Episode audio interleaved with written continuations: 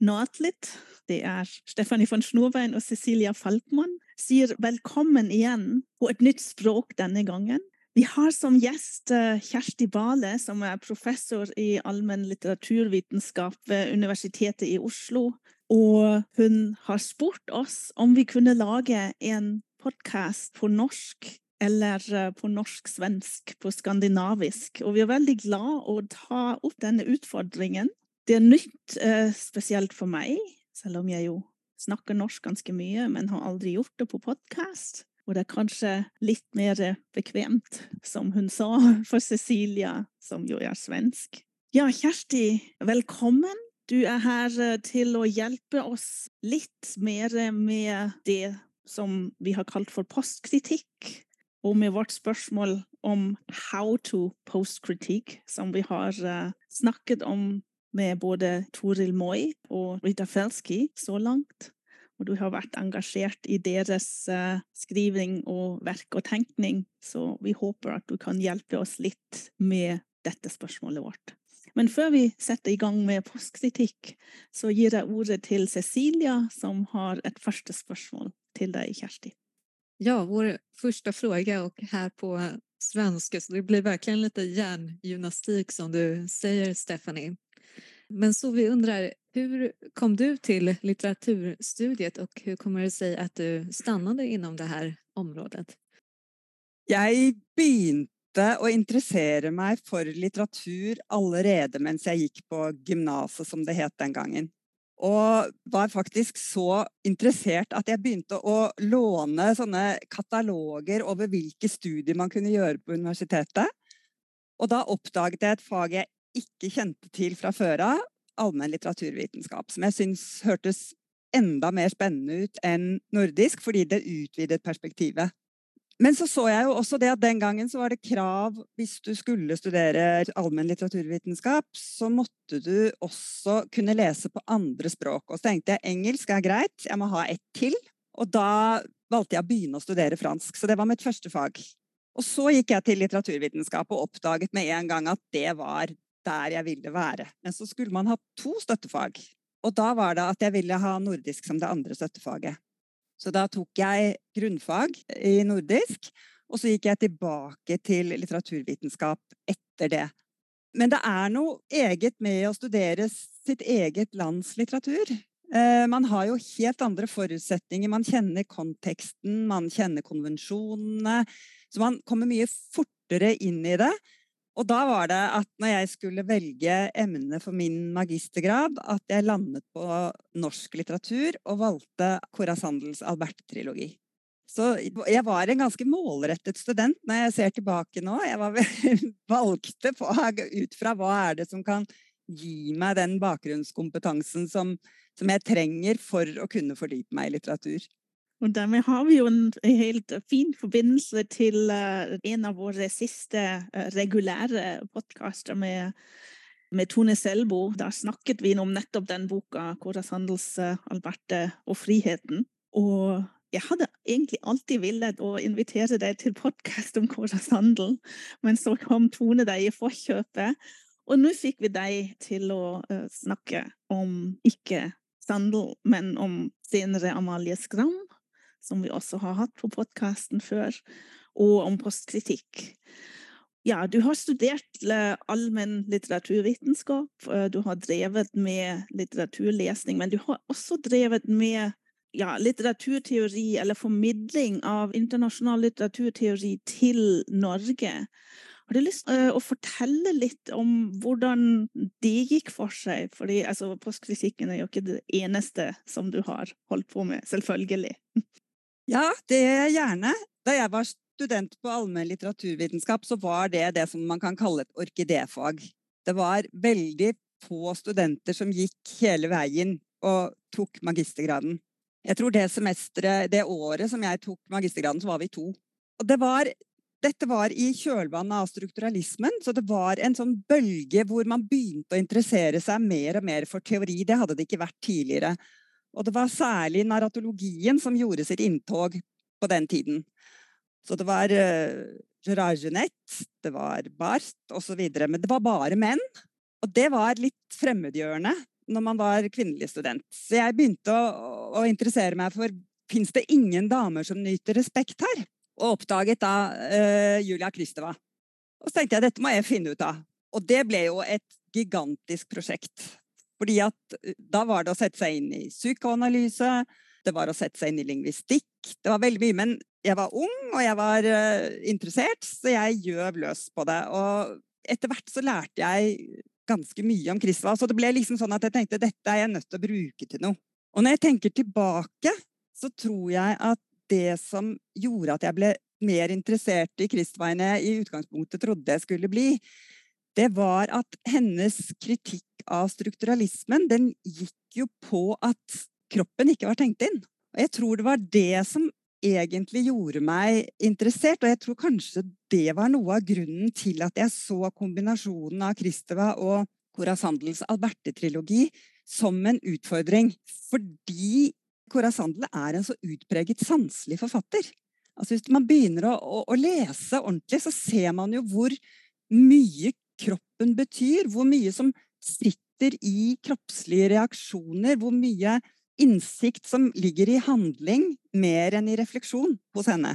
Så jeg tror, rent bortsett fra at jeg alltid har vært opptatt av, teori, hvis vi skal komme tilbake til jeg hvilke interesser jeg utviklet senere, så har nok interessen for det teoretiske vært der hele tiden. Men jeg tror at som student så var den der kombinasjonen av det, altså Corazandel er et forfatterskap som jeg i likhet med veldig mange norske kvinner har lest fra jeg var veldig ung. Så jeg tror plutselig at jeg så at det var noen brikker som falt på plass. Og da jeg skrev denne magisteravhandlingen, og en magisteravhandling er større enn det en master er, så jeg hadde god plass til å boltre meg, så skrev jeg et kapittel om narratologi og ironi som struktur. Men den valgte jeg å plassere bakerst i uh, avhandlingen, fordi at det jeg liksom syns at jeg hadde funnet fram til som var nytt, det var det som hadde med psykoanalyse og med Kristeva å gjøre. Det er veldig spennende. Du snakker om at du, at du savnet kroppen i uh, akademiet, kan vi kanskje si, eller på universitetet. Det er faktisk et spørsmål som har opptatt oss uh, i flere år nå, eller flere semestre nå, hvor vi ikke bare spør hva gjør liksom det kroppslige eller det sanselige i litteraturen, men også rett og slett hva gjør kroppen på universitetet? Altså hva gjør våre kropper, og hvordan er vi kropp på universitetet, og hvordan kan vi tenke det inn, eller handle det inn i det vi gjør? Og ikke late som om vi er liksom en sånn ren refleksjon, som vi er et hode som svever rundt uh, i forelesningssalen. Så jeg syns det er veldig spennende at, det kom så tidlig for deg. Og det er selvfølgelig, som du sier, en feministisk tradisjon som uh, kom inn i universitetet. Kanskje, når du sier det, ja, kanskje med Kristeva. Jeg slet veldig med Kristeva selv uh, da, jeg var, da jeg var student og holdt på med ja, med doktorgraden, faktisk. Eh, og hadde begynt å også undervise litteraturvitenskap. Og jeg, jeg, kunne faktisk ikke finne tilgang til henne. Og jeg beundrer deg at du klarte det på et så tidlig tidspunkt. Og din bok om Cora Sandel har faktisk forklart meg ganske mye. Men eh, så henger det også indirekte sammen for meg med emnet for uh, vår podkastserie.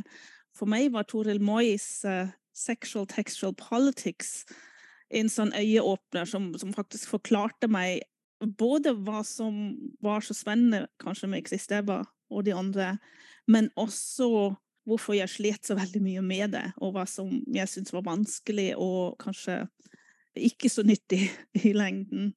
Jeg er helt enig med deg at Toril Moys bok var veldig bra og veldig øyeåpnende. Og, men når jeg ser tilbake, så ser jeg hvor lite jeg brukte den. Og jeg tror kanskje at en av grunnene var at jeg var ikke i et miljø hvor de var flere som tenkte sammen rundt disse tingene. Jeg var i et miljø med mine medstudenter hvor vi egentlig jobbet mye mer med det narratologiske. Eh, så når jeg ser tilbake, så tenker jeg at ah, dette er jo nesten flaut. At ikke jeg har referanser til Toril Moi. At jeg ikke Eh, hadde innarbeidet den type feminisme i arbeidet mitt. Men sånn som jeg ser det nå, så, så viser nok det arbeidet i hvilken grad jeg, jeg, var et barn av min tid. At det var liksom narratologien og nærlesningen, analysen, som sto i sentrum. Og at uh, akkurat den interessen for Kristova var liksom mitt bitte lille sprell. Men ellers så falt jeg, falt jeg inn i folden. Det er bare sånn, Når jeg tenker nå, så tenker jeg åh, jeg burde vært mer orientert mot eh, feminisme, mot andre feministiske tenkere. Men jeg, jeg, tror rett og slett jeg savnet et fellesskap. Eller jeg var ikke klar over at jeg savnet det, for jeg trivdes godt i det fellesskapet jeg var i. Men jeg tror nok at ting kunne sett annerledes ut hvis man hadde hatt en feministisk gruppe, da. Det er også veldig spennende det du sier. Det handler jo veldig mye om liksom, vår praksis på universitetet, og hvor lite vi egentlig er alene om det vi gjør. Det er også en sånn myte, ikke sant? at vi har sånne, ja, sånne individualistiske hoder som svever og kan alt selv, og så uttrykker vi oss kanskje, og ja. Men, men slik er det ikke. Og der har faktisk ja, både felskistenkt, men også noe som Bruno Latours uh, Actor Network Theory og sånne ting eh, har hjulpet meg å, å, tenke mer i de banene. Altså hvordan tenkning hender mellom mennesker i grupper uh, eller i par. Eller, det er også kanskje jeg kommer på det, et prinsipp av podkasten. At vi sier altså vi driver litteraturvitenskap i samtalen. Og så blir det en sånn slags fellestenkning som foregår. Så derfor vet vi heller aldri hvor disse podkastene går.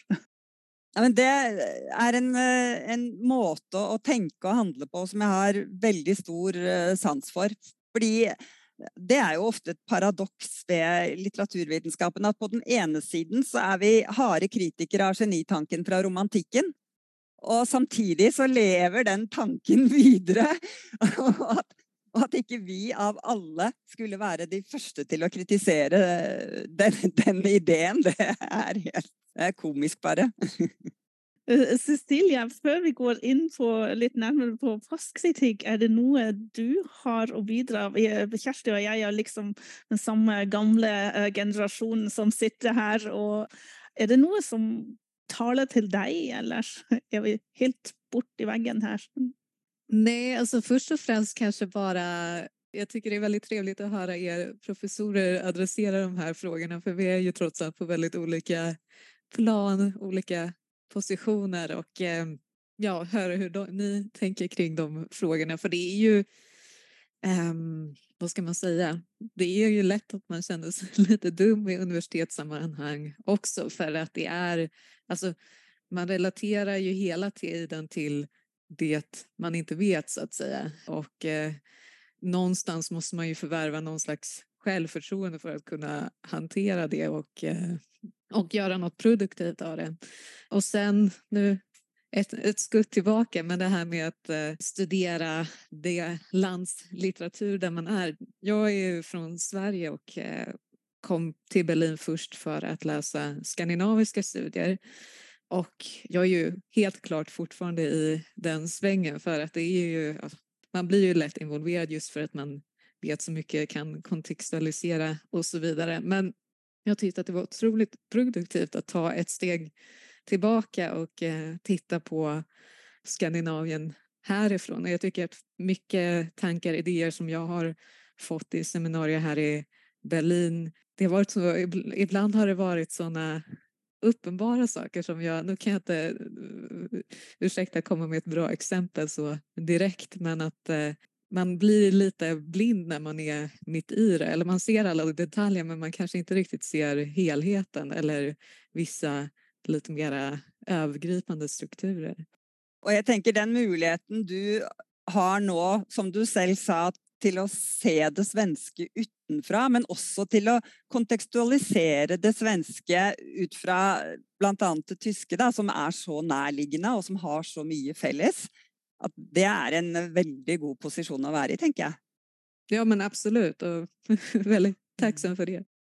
Ja, men Kjersti, um, nå har vi snakket om Kristeva og mastergrad og være ung student og prøve å finne en vei inn i faget.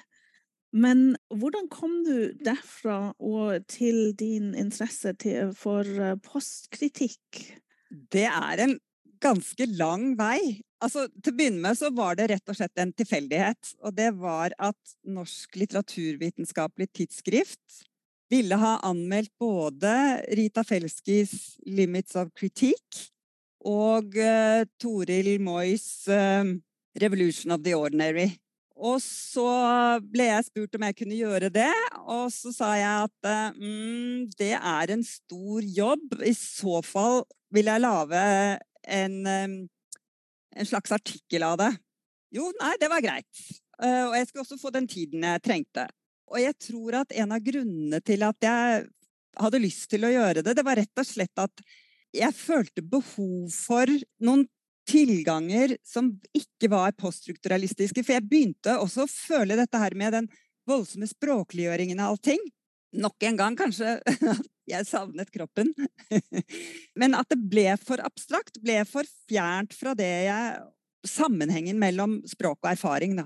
Så jeg leste de to bøkene og jobbet meg litt inn i det, og brukte det som en sånn tenkeprosess for min egen del. Sånn at jeg er ingen ekspert.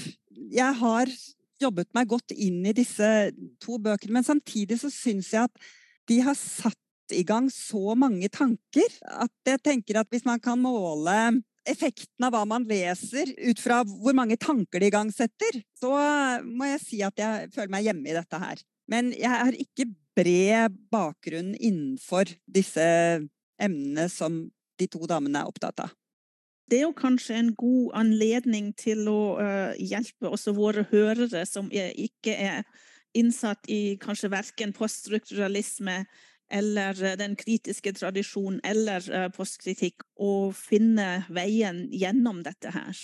Og da er det kanskje lettere å ikke være så fullt så innsatt som de som har tenkt disse tankene først, eller selv. Og kanskje hvis det er mulig, jeg vet at det er et litt uh, dumt spørsmål, men kan du si hva poststrukturalismen går ut på for deg og ditt arbeid? Og kanskje også hva, hvordan poststrukturalisme og kritikk henger sammen, før vi går til dette som da heter postkritikk? Ja, altså for å si det veldig enkelt, så strukturalismen tok jo utgangspunkt i en tanke om at hvis vi gikk til lingvistikken, så ville vi finne en modell for analyse av litterære verk. Den modellen den var jo rett og slett grammatikken.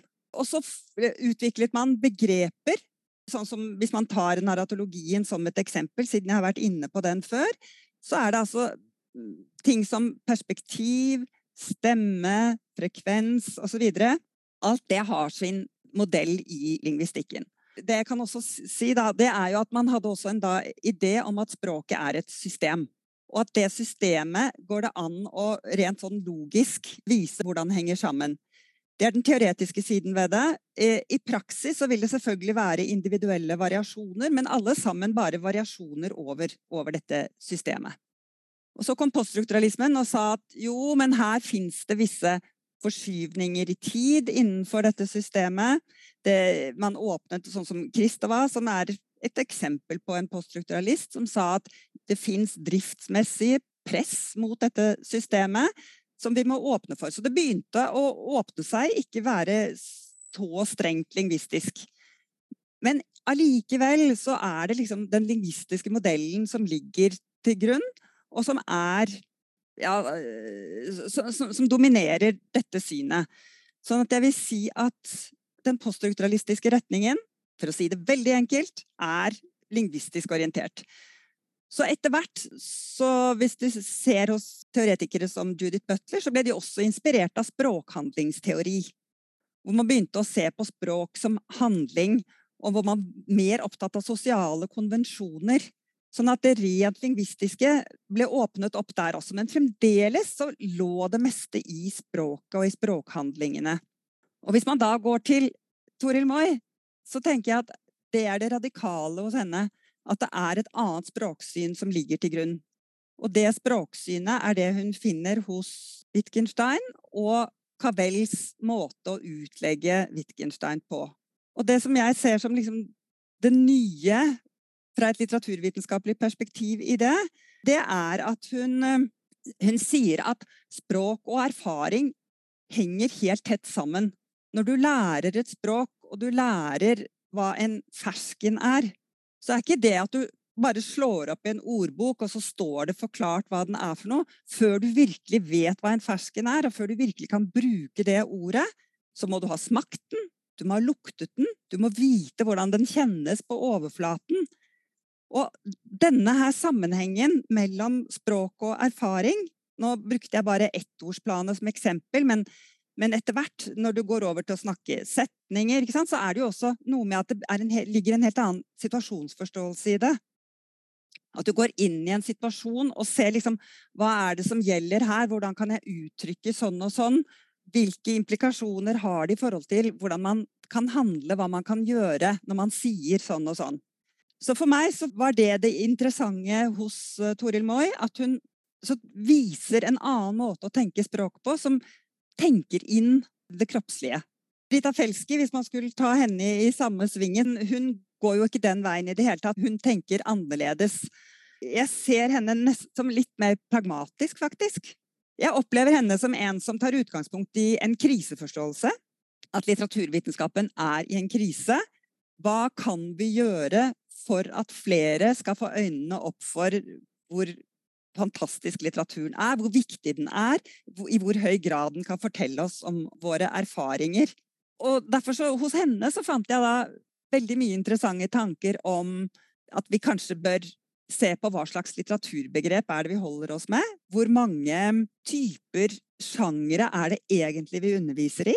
Holder vi oss bare til storsjangrene, altså roman, drama, lyrikk? Hvis vi virkelig vil at folk skal være opptatt av litteratur, kan vi da fortsette å bare forholde oss til klassikerne på pensum, f.eks.? Jeg føler at hun åpner opp for den type spørsmål, og at hun er opptatt av litteraturens effekt. Sånn at selv om det er mange ting som gjør at Rita Felski og Toril Moi hører sammen, så var de ga meg veldig forskjellige innspill da når jeg leste dem. Jeg, um, jeg tenker litt på Jeg syns den forskjellen du åpner mellom de to, den hjelper litt med et spørsmål også altså hvorfor og hvordan de er interessert i litteratur.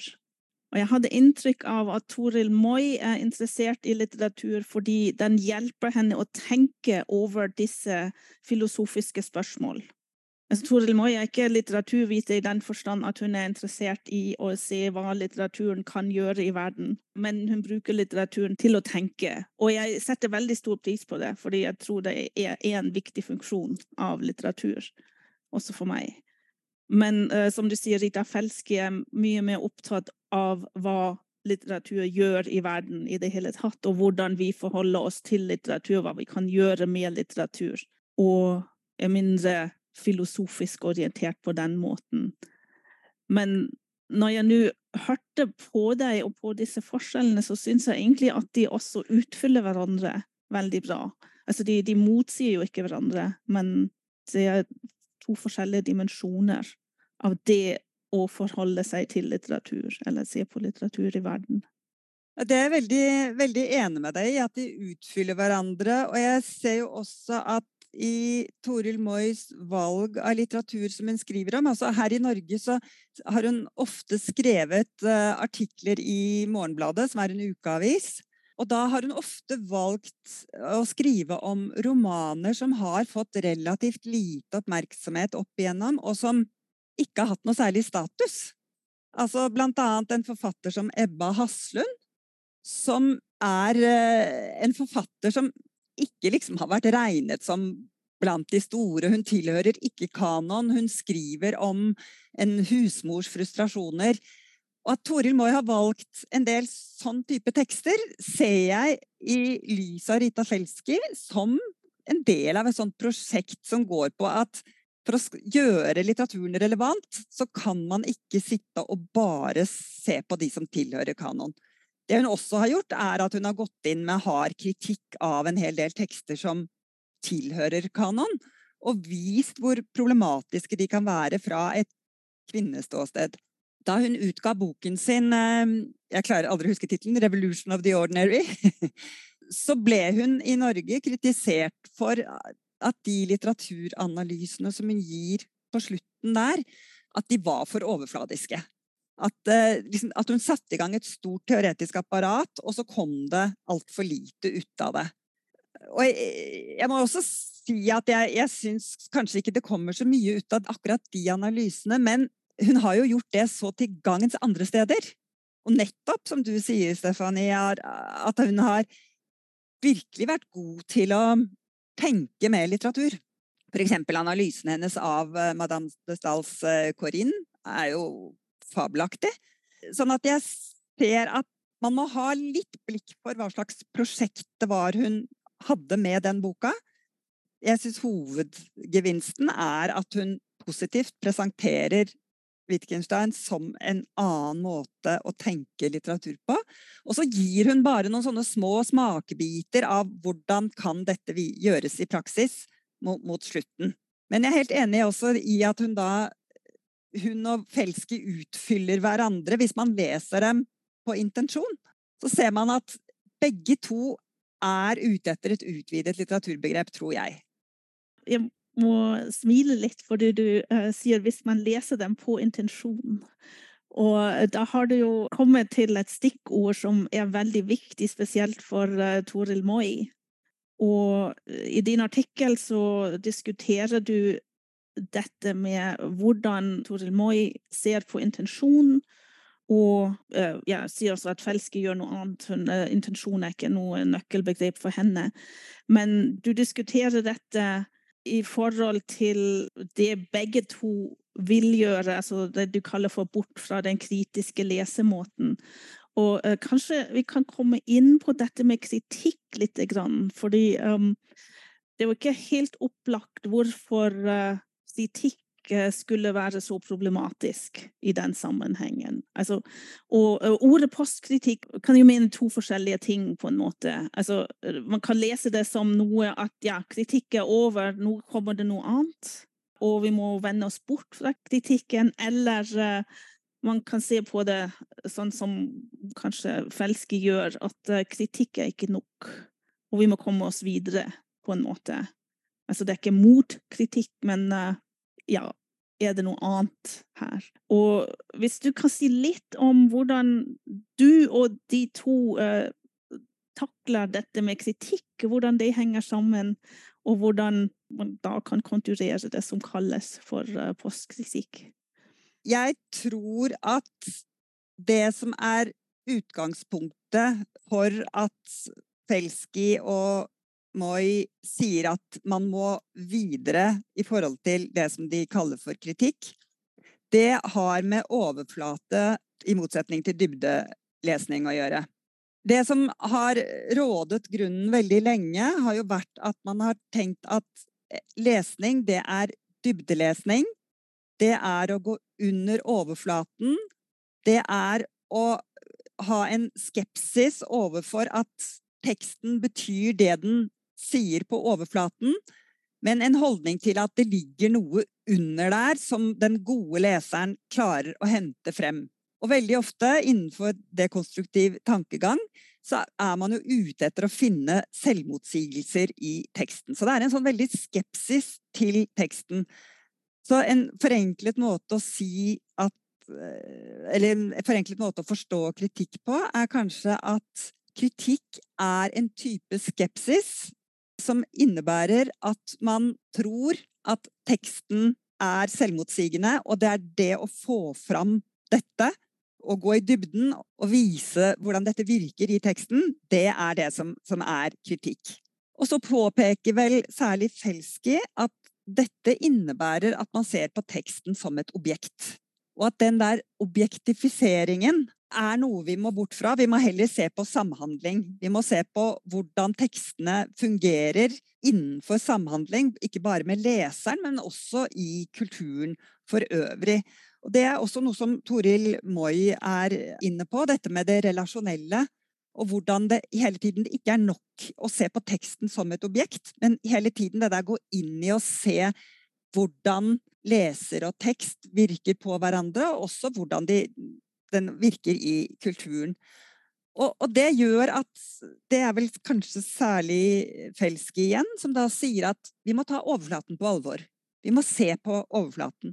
Og det jeg plutselig kom på, det var jo at en mann som Saeed, som ikke har så veldig mye til felles verken med Toril Moi eller Rita Felski, altså Edward Saeed, som skrev om orientalismen, han sier jo også det. Vi må se på overflaten. Vi må se hva som faktisk står i overflaten. Og innenfor hans metodologi så betyr jo det annet at han henter inn et kjempestort tilfang av tekster, og så begynner han å se på mønstre. Sånn at når jeg nevner det, så er det for å si at selv om Felski og Moi har blitt de to navnene som vi knytter til det som kalles for postkritikk, så er ikke dette noe de er alene om. Dette er noe vi ser flere steder. Tenker også sånn som et begrep som verdenslitteratur også har denne holdningen til at å hente inn store tilfang av tekster og se på mønstre på et overordnet nivå. Så, så jeg ser altså den, det ønsket om å gå videre fra kritikken har noe med, med, med dette å gjøre.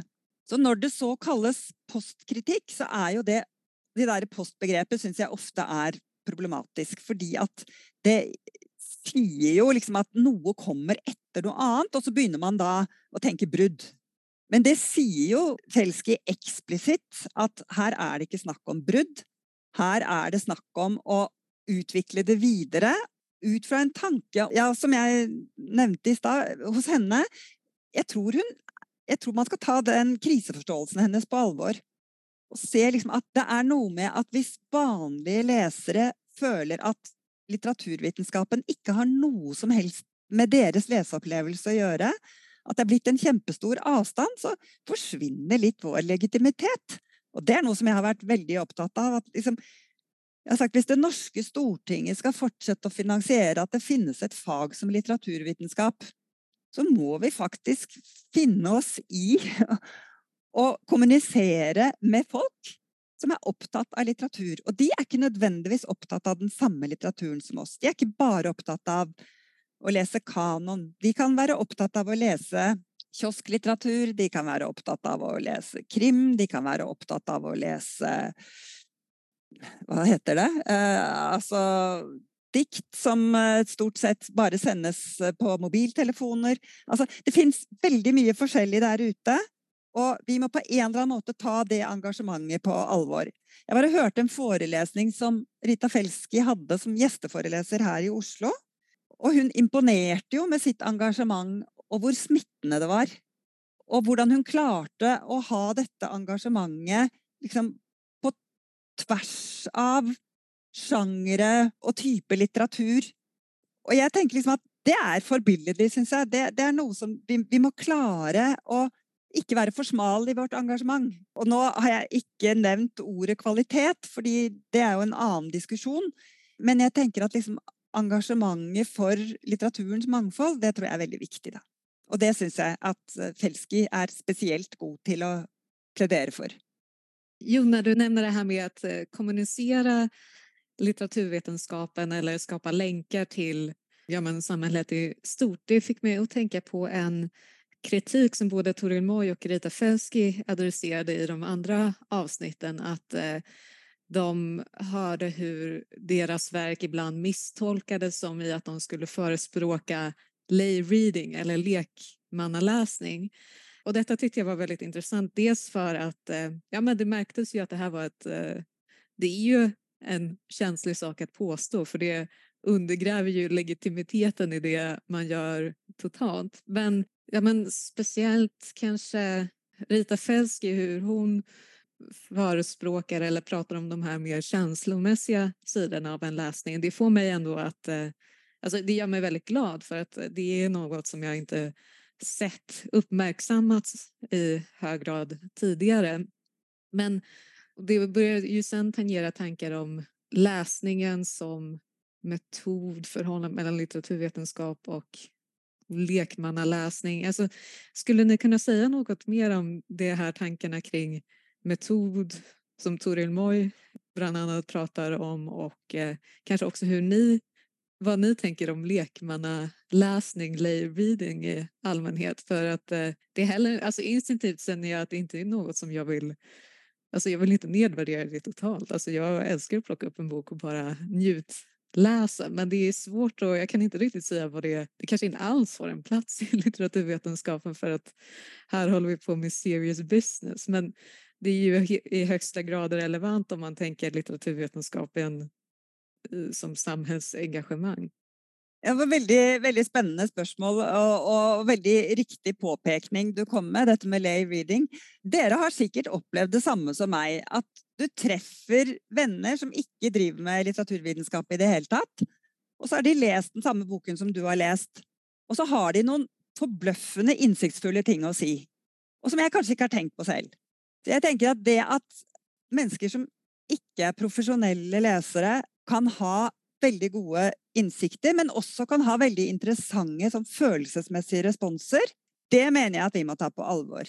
Og jeg mener også at Eller det betyr ikke at jeg mener at hvem som helst kan være like godt egnet til å si noe fornuftig om litteratur. For jeg mener at vi har tross alt en lang utdannelse. Vi har en fagbakgrunn som gjør at vi kan sette dette inn i en sammenheng. Vi kan gjøre det til et systematisk argument.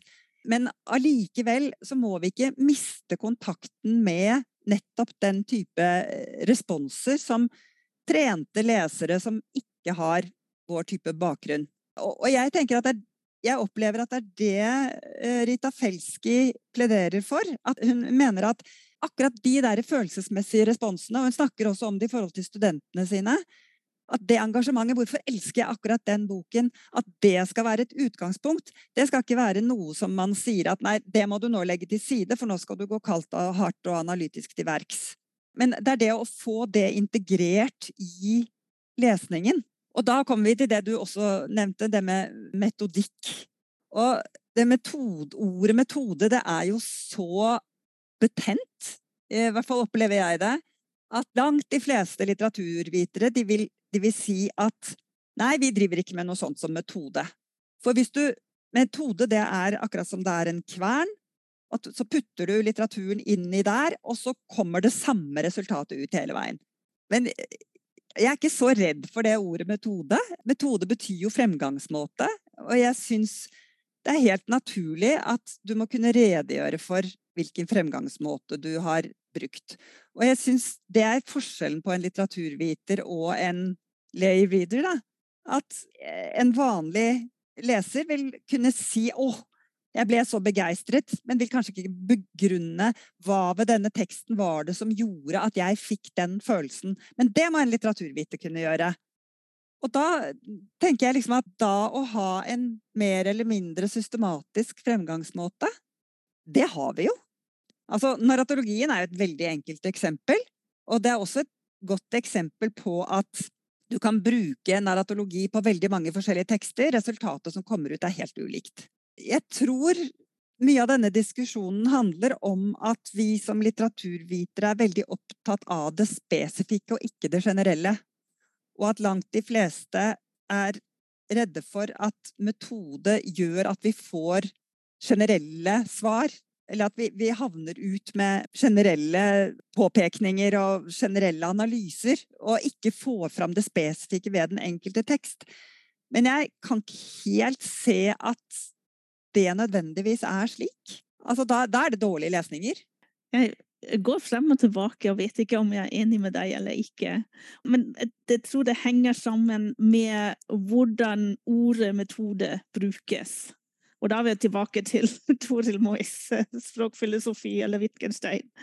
Ikke sant? Og jeg tror det vi sliter med ofte, er Og det jeg opplever også i undervisning, og de studerende sliter med, er at man liksom øh, skal ha det du kaller fremgangsmåte. Det behøver jo ikke være helt sånn automatisert. Liksom, først eh, skal vi definere våre begreper, så skal vi redegjøre for noen slags teori, hva det nå enn måtte være. Så nevner vi og nå bruker jeg denne og denne metoden, og den må ha et fint fremmedord, ellers så teller det ikke. Og så går vi inn i analysen. Og tror jeg det er det, dette automatiserte som du beskriver som kvern, eller som vi opplever som en kvern, Og da blir det faktisk dårlige lesninger. Og jeg sier ofte til mine studenter bruk ikke ordet metode, men bruk fremgangsmåte, vorgehensweise. Og det betyr at du må være i stand til å beskrive hvilke skritt du har tatt. Og ofte gjør de det på slutten og ikke i begynnelsen. Fordi først på slutten så vet du egentlig hvilke skritt du har gått. Og så beskriv det, og så kan du kalle det metode, så er det helt fint. Så det er så mer um, å eh, komme bort fra den illusjonen at vi har noe sånn slags label som vi kan klistre på, og så blir det vitenskap. som er så irriterende. Men som jeg også opplever at studentene venter av oss ofte. Altså Mye av det som spesielt Moi skriver, uh, taler til meg, eller tiltaler meg, fordi det tar opp problemer jeg har møtt, uh, mindre i min egen skrivning eller forskning, men i undervisningen. Altså dette, Hvordan i alle dager skal jeg forklare det jeg gjør? Og hvordan skal jeg undervise det? Det vet jeg ofte ikke, uten å liksom lage det sånn oversystematisk.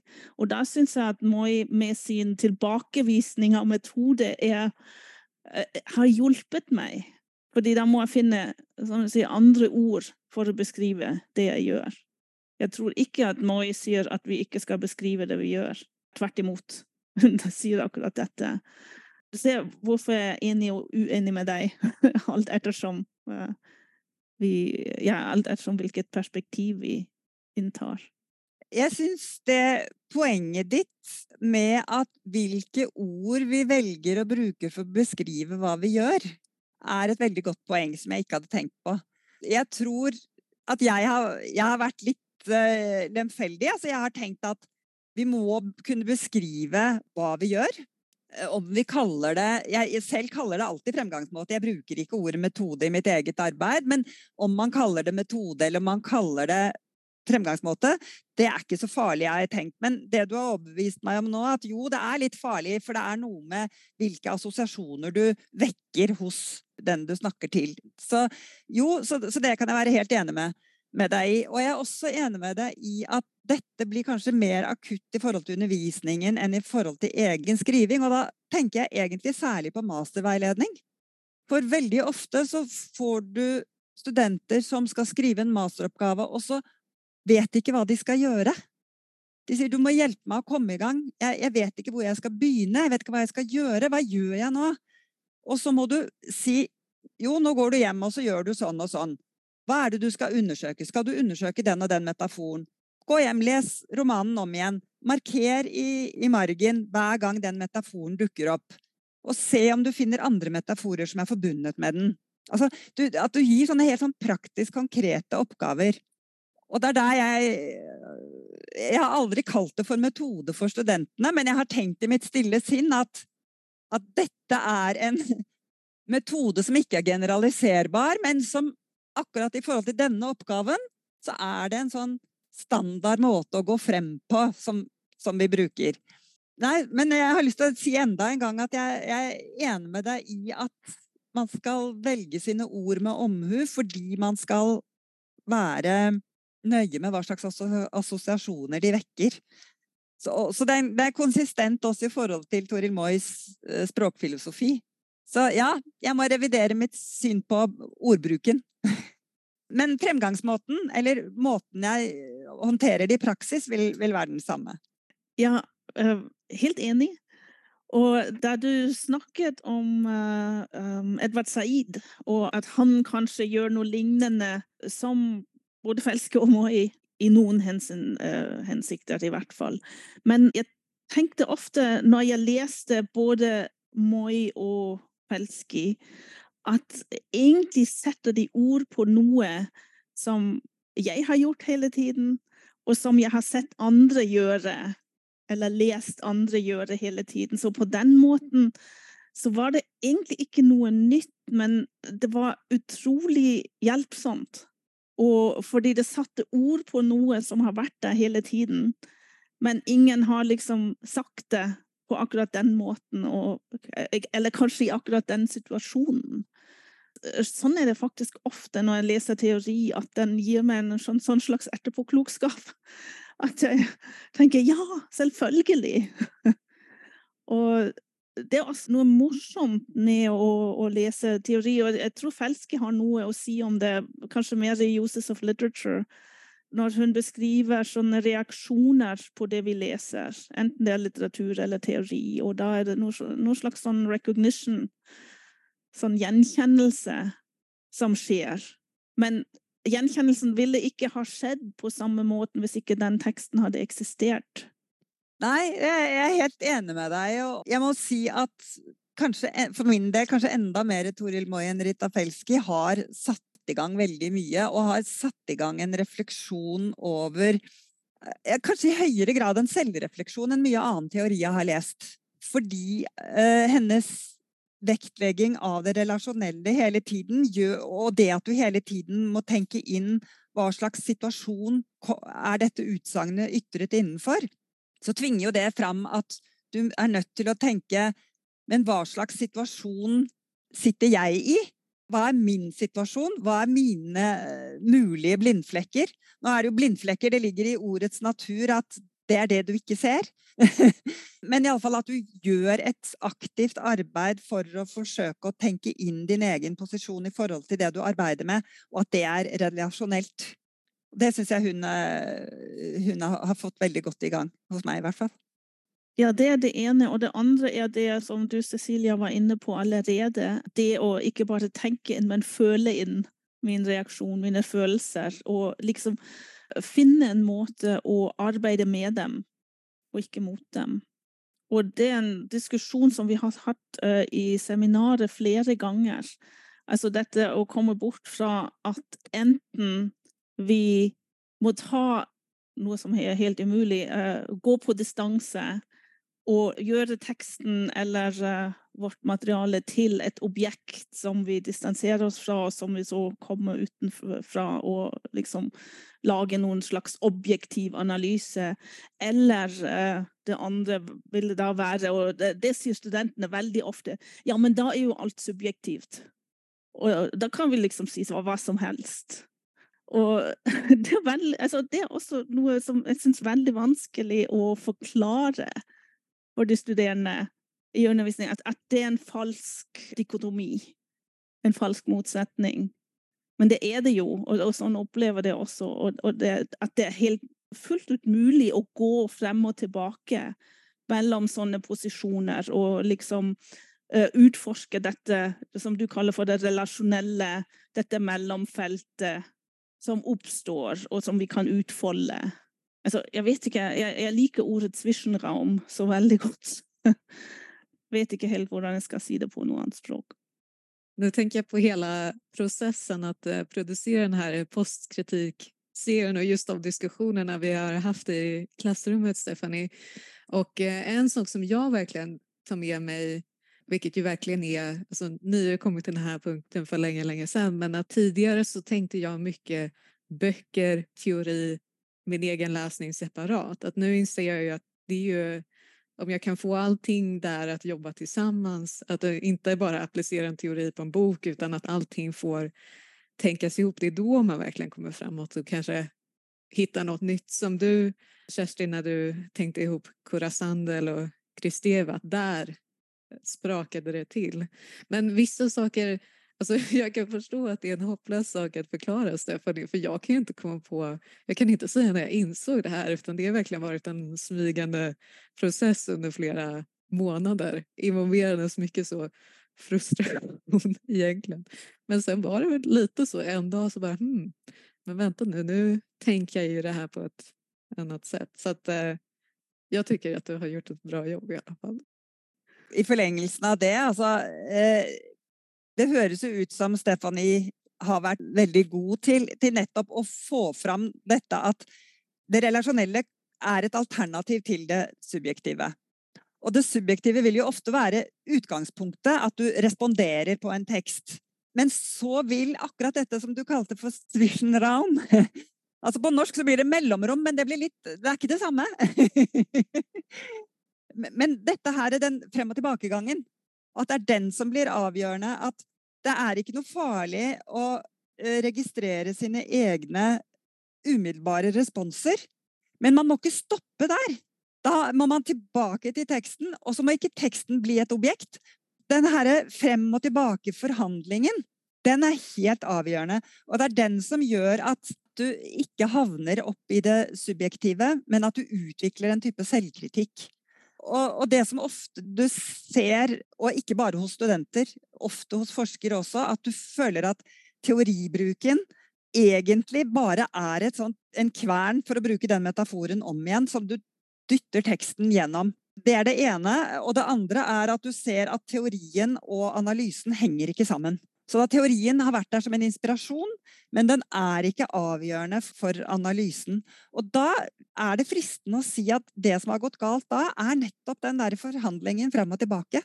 At det er at du har eh, liksom for fort latt noe bare stivne, istedenfor å fortsette å tenke i samhandling, da. Men uh, Stephanie, det er du som må kunne svare ordentlig på dette her, for det, dette er jo en kompliment til din undervisning. Da kan jeg bare si takk. Og eh, det å forklare, det er jo også Jeg tror det er en kategori som Toril Moi bruker og tilbakeviser. Og hun setter det opp imot um, det å vise, tror jeg. Jeg er ikke helt sikker om jeg husker riktig, men uh, sånn, sånn, har jeg i hvert fall lest henne. Altså, hun sier 'vis meg hva du ser', og ikke forklar. Og jeg tror at uh, jeg som lærer ofte tror at jeg må forklare og klargjøre på den måten, men det er jo ikke det. Det er jo egentlig ikke min oppgave, det er en illusjon. Men det jeg gjør som når jeg underviser, er å liksom ta studentene med inn i en prosess. Men det er deres egen prosess som må da skje. Og det er ikke noe jeg kan oppnå liksom, i løpet av en time, eller noe sånt. Så jeg tror det, jeg må jobbe med mine egne følelser igjen uh, på den måten at jeg ikke er denne guden. Eller vi snakket med Toril Moi om å være the master som putter liksom viten i studenthodene. Men det er vi jo ikke. Men vi, vi, kan bare modellere en prosess, kanskje, eller uh, skape et rom hvor sånne prosesser uh, kan foregå, eller kan innstille seg hvis Ja. Eller vi kan uh, gi impulser, og så kanskje utfolder de seg om ti år. Jeg husker jeg fikk impulser fra forelesninger, og, og de uh, ble ikke klar over at jeg, at jeg hadde fått dem, uh, og kunne ikke utvikle dem uh, til mye, mye, mange år senere. Og det er helt i orden. altså Sånn er det jo. Så det, ja, det er min egen narsissisme som skal, jeg skal kalle tilbake. Men når vi snakker om dette med prosess, og, og vise hvordan vi gjør det, kanskje det er god, et godt stikkord å ta oss til neste, vår neste oppgave. Uh, vi ville jo snakke om Amalie Skram og fru Ines uh, for å vise litt uh, hvordan det som vi nå har kalt postkritikk, eller hvordan Toril Mois og, Rita Felskis ideer hjelper oss til å lese tekster. Så hvis ikke du har noe annet, eh, Kjersti, som du absolutt må si, så kan vi kanskje gå over til dette.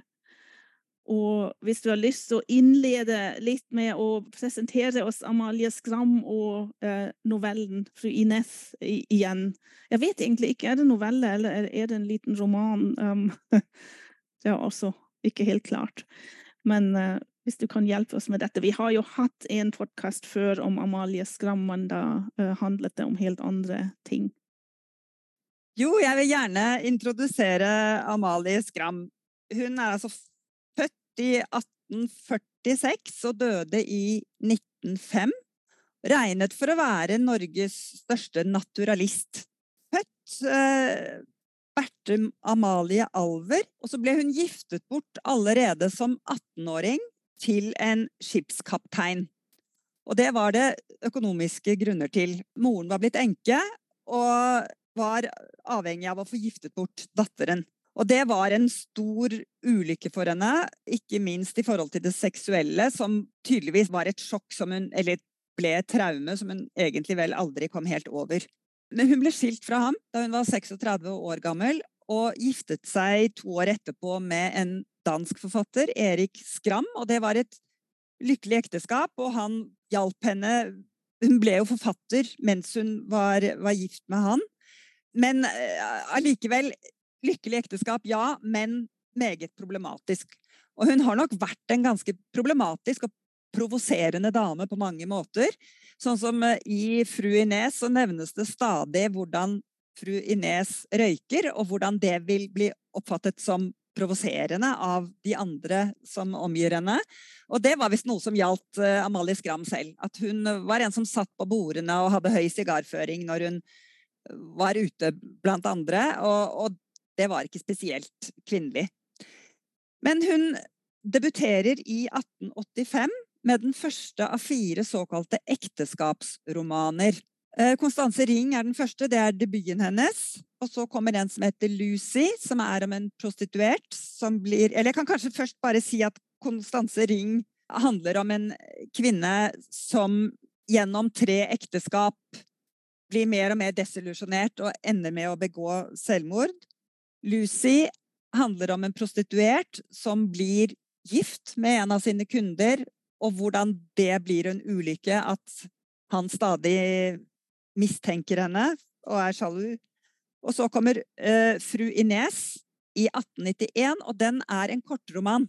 Sånn at den er en lang novelle eller en kort roman. Den blir veldig ofte kalt for en av hennes fire ekteskapsromaner, men sånn strengt tatt er det en kortroman. Den ble utgitt sammen med to andre tekster i et uh, bind som het 'Kjærlighet i nord og syd'. Forrådt er den siste av de fire uh, ekteskapsromanene. Den kom i 1892 og forteller en historie som ligner litt på hennes egen, om en ung pike som blir giftet bort til en sjøkaptein og får fullstendig sjokk når hun skjønner hva ekteskapet faktisk, faktisk innebærer.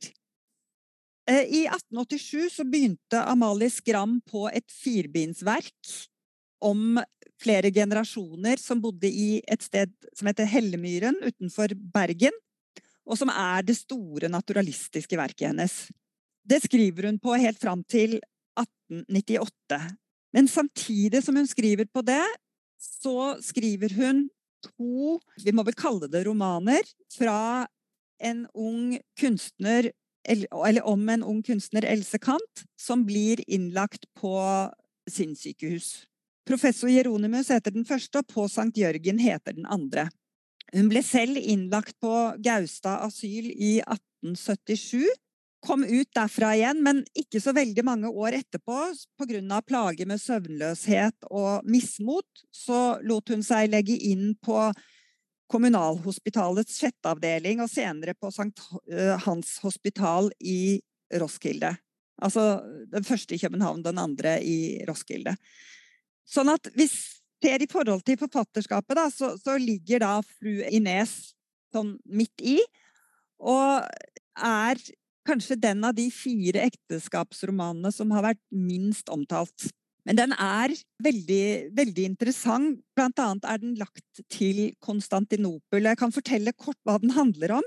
Den er altså Ines, som er gift med den svenske konsulen i Konstantinopel, er på et feriested ute på en, en av de øyene som ligger utenfor Istanbul. Prinseøyene, eller Prinkipo heter den. Og i det miljøet hvor hun er, så er hun en, en dronning.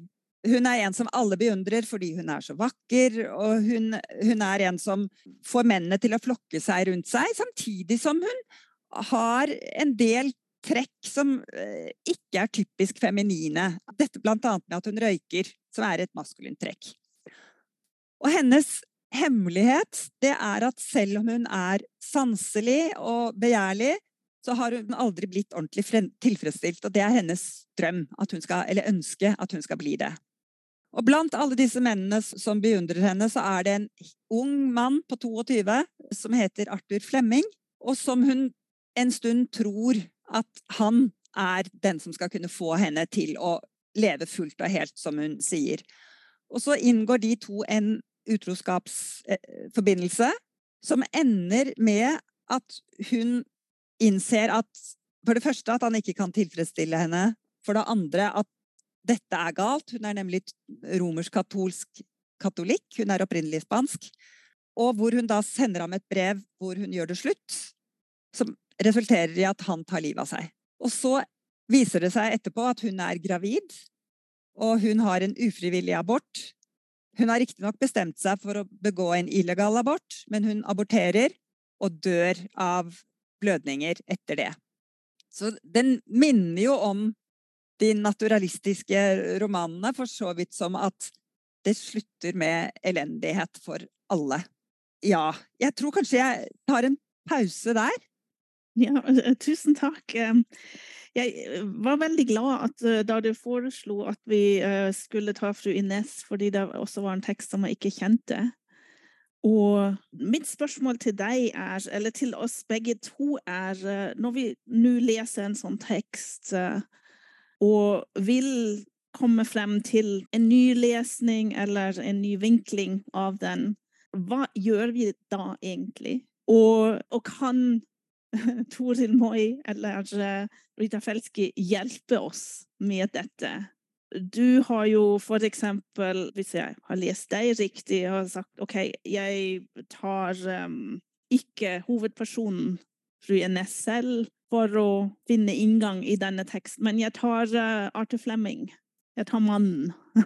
og så har du skrevet om det. Men hvordan kom du på dette, og hvor, hvorfor uh, foreslo du akkurat dette i forhold til vår uh, diskusjon om postkritikk? Uh, jeg, jeg, tror jeg må ha en litt sånn lang bakgrunn, bakgrunnsforklaring. Da jeg tok doktorgraden, så jobbet jeg først med Jeg ble invitert inn i et um, forskningsprosjekt som skulle se på hvordan kunne klassiske estetiske begreper og narratologiske begreper gå inn i en fruktbar sammenheng. Så jeg begynte å jobbe teoretisk, og jobbet mye med Benjamin, valgte Benjamin blant annet. Og så skjedde det en omlegging av eh, Forskningsrådets struktur som gjorde at jeg måtte søke om igjen om prosjekt og midler på individuelt grunnlag. Så jeg måtte bruke det jeg hadde jobbet med, til å lage et nytt prosjekt. Og så så jeg at her har jeg muligheten til å hente opp igjen Kristova, som jeg da på det tidspunkt kunne veldig godt. Og så kunne jeg kombinere det ved å se på hvordan har melankoli fungert som en toppås i litteraturteorien. Og så skrev jeg om det. Og det gjorde at jeg skrev teoretisk, men leste jo veldig mye litteratur som på en eller annen måte handlet om melankoli. Og det som jeg ble klar over da, det var at fin de siècle-perioden, altså 1890-tallet, er en periode hvor melankoli dukker opp igjen. Altså det er veldig fremme i renessansen, er nokså borte som motiv på 1700-tallet, og så kommer det med et brak, hadde jeg nær sagt. Altså blir veldig mye litteratur på, i fin de siècle-perioden. Og så hadde jeg lenge gått og tenkt at før eller senere så må jeg gjøre noe med, med det, med den fantasy-perioden. Og jeg hadde lagt merke til dette med alle de mennene i den litteraturen som, hvor man kombinerer melankoli og en type feminin mannlighet. Og så tenkte jeg altså Når vi innsnevrer det til norsk litteratur, for jeg vil kunne si at dette er et kulturelt fenomen. Og det var utgangspunktet da jeg skrev den artikkelen. At jeg ville se på melankoli og maskulin femininitet. Og hvordan, hvorfor akkurat i denne perioden, og hvordan henger dette sammen. Og det gjorde jo at det var veldig mye ved de tre tekstene som jeg brukte som eksempel, som jeg ikke kunne ta opp, for jeg følte at jeg var nødt til å være stringent for at det ikke skulle ese ut over alle bredder. Sånn at jeg vil nok si at den artikkelen bærer ikke så mye preg av det med postkritikk. Så jeg tenker at skulle jeg gjort det om igjen, skulle jeg skrevet en analyse nå av fru Ines hvor jeg hentet inn det jeg har lært av særlig Toril Moi, så tenker jeg at da ville jeg nok kontekstualisert mye mer enn jeg gjorde. For nå kontekstualiserte jeg bare i forhold til det med melankoli, for å være stringent. Jeg ville satt det i lys av det som kalles for sedelighetsdebatten. Og det var altså i 1880-årene i Norge så begynte det med at man var opptatt av den seksuelle dobbeltmoralen. Og Bjørnstjerne Bjørnson, som da fikk Nobelprisen i litteratur i 1903, så han var virkelig en høvding i den norske kulturen på dette tidspunktet. Han skrev et drama, et skuespill, som ble kalt En hanske, som han ga ut i 1883. Og holdt senere et foredrag noen år etterpå, hvor han sa at den moralen som vi krever av kvinner, nemlig at de skal være rene når de går inn i ekteskapet, den må vi også kreve av menn. At de skal være rene, begge to. Fikk, det var flere kvinnesaksforkjempere som var enige med ham. Og det var syv professorer som rykket ut og var enige med ham. Men det var veldig mange som var veldig uenige av forskjellige grunner. Noen var selvfølgelig at han var en så dominerende figur at det var vanskelig å ikke yte motstand når han var så bastant. Det som kanskje var hans viktigste motstandere, det var Kristiania-bohemen, som var opptatt av fri kjærlighet. Og jeg tror at denne debatten, som da på Bjørnsons del nok var motivert av at man ville dette med kjønnssykdommer til livs. Men det handlet også veldig mye om dobbeltmoral. Og Amalie Skram regnes for å være en av dem som utleverer denne dobbeltmoralen, og man regner henne som en viktig stemme i debatten. Men hennes stemme taler da først og fremst gjennom litteraturen. Det er gjennom de fire ekteskapsromanene at, at dette virkelig, virkelig kommer fram. Så jeg tenker at det for å forstå konvensjonene, for å forstå hva som virkelig skjer i fru Ines, da tenker jeg at den bakgrunnen og hvordan den virker inn på hvordan personene snakker sammen, og hvordan de handler og hva de sier, det ville vært en viktig forutsetning. En annen tenker jeg er hva slags lovgivning hadde man på dette området i denne perioden. Utukt, altså utroskap, hadde fram til tidlig i 1800-tallet det hadde utløst straff både for kvinner og for menn. Og det sies i romanen så sier fru Ines at hvis mannen oppdager at hun er utro, så kan han trekke henne for retten. Og det er hun sikker på at han ville gjort. Men i Norge så var faktisk innpå 1800-tallet, da denne teksten skrives, så var det ikke straffbart på samme måte. Men det som var straffbart, det var illegal abort. Sånn at den risiko som kvinnen løp, den ville jo lede til at kvinner var i en mye mer utsatt posisjon enn det menn var. Og jeg tenker at det at Amalie Skram mot slutten av denne teksten viser at fru Ines faktisk er blitt gravid, og er i ferd med å forsøke å, å få til en illegal abort, det tenker jeg er helt avgjørende i forhold til den samtidige konteksten. Hun hadde ikke behøvd å ha det med i romanen, eller kortromanen, men det er der. Og det ser jeg som, sånn, som et utslag av det hun opplever som dobbeltmoral. Fordi kvinner kunne altså da få dødsstraff for en illegal abort fram til 1842. Etter det så kunne de havne på tukthus, altså de ville bli straffet.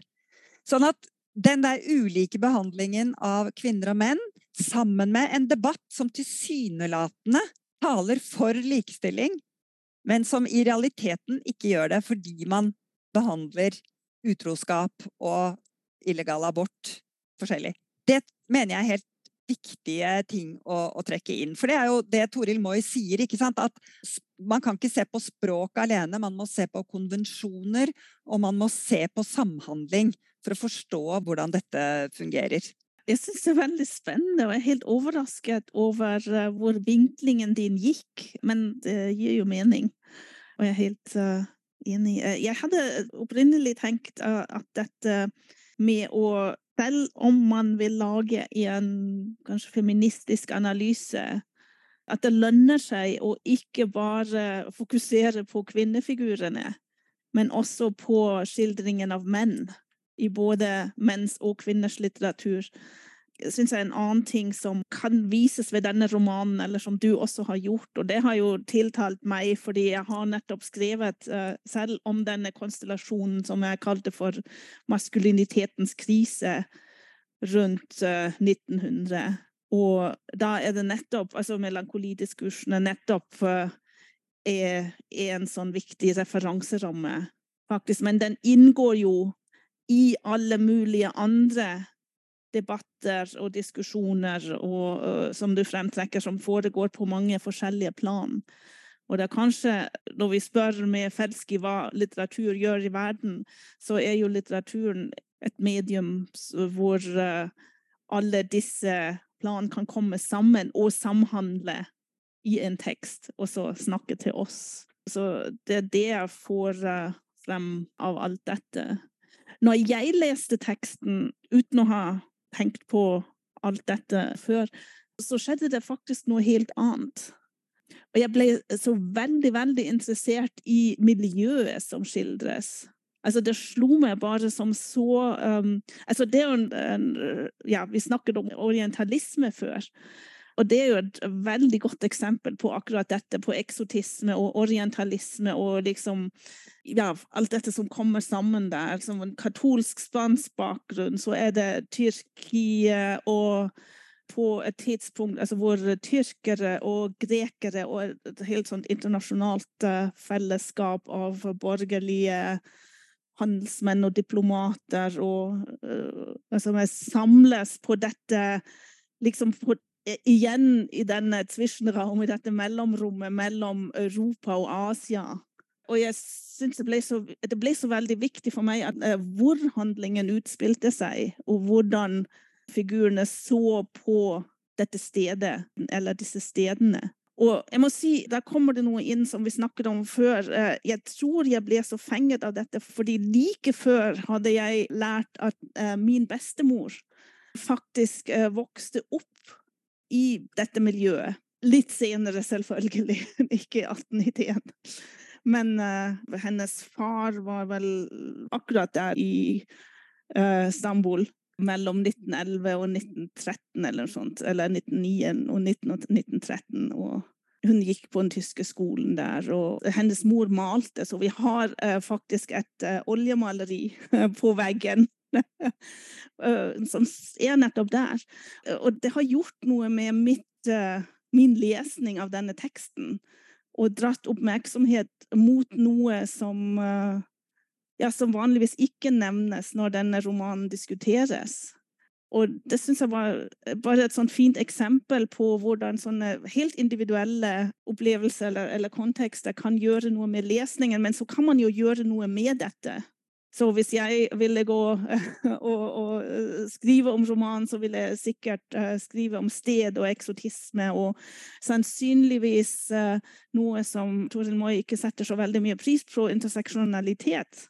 Jeg syns, syns, faktisk det er veldig synd at uh, Toril Moi velger interseksjonalitet som et eksempel på hvordan man ikke skal gjøre fordi eh, jeg har faktisk eh, det motsatte inntrykket. Jeg tror at interseksjonelle lesninger kan gi veldig mye sånn, som du sier, kontekst og uh, differensiering og Ja, så det Altså, det veldig, veldig spennende ting du sier, Stephanie. Og, og, jeg har også Det er så mye ved den teksten jeg har vært opptatt av som jeg ikke hadde rom for da jeg skrev. Og akkurat det interessante er at det foregår ute på en øy, så det er jo liksom si, det lukkede roms mysterium. Altså, alt foregår der ute. Og så er det da disse båtturene inn til Konstantinopel eller Istanbul. Og så er spørsmålet liksom, hva er forskjellen på disse stedene. Hvor er det trygt, hvor er det utrygt? Altså, blant annet så er det en del sånn eksotiske figurer som dukker opp i teksten, sånn som evnukker og, og så videre. Alt i Konstantinopel, ikke ute på denne øya, hvor det er diplomatiet og de høyere klassene som er. Irene Engelstad skriver i Norsk biografisk leksikon at hun ser, leser Konstantinopel som et bilde på den nye kvinnen, som rommer høyt og lavt, det skitne, det rene, altså alle motsetninger. Og det høres veldig interessant ut, men jeg klarer ikke helt å se hvordan det er forankret i teksten. At Konstantinopel er et bilde på en utopi om en kvinne som kan romme alt. Jeg har ikke noe alternativ tolkning der, men hvis du kommer til å gå videre med denne teksten eh, og, og se på både det eksotiske, orientalismen osv., så, videre, så syns jeg det, det ville være helt strålende.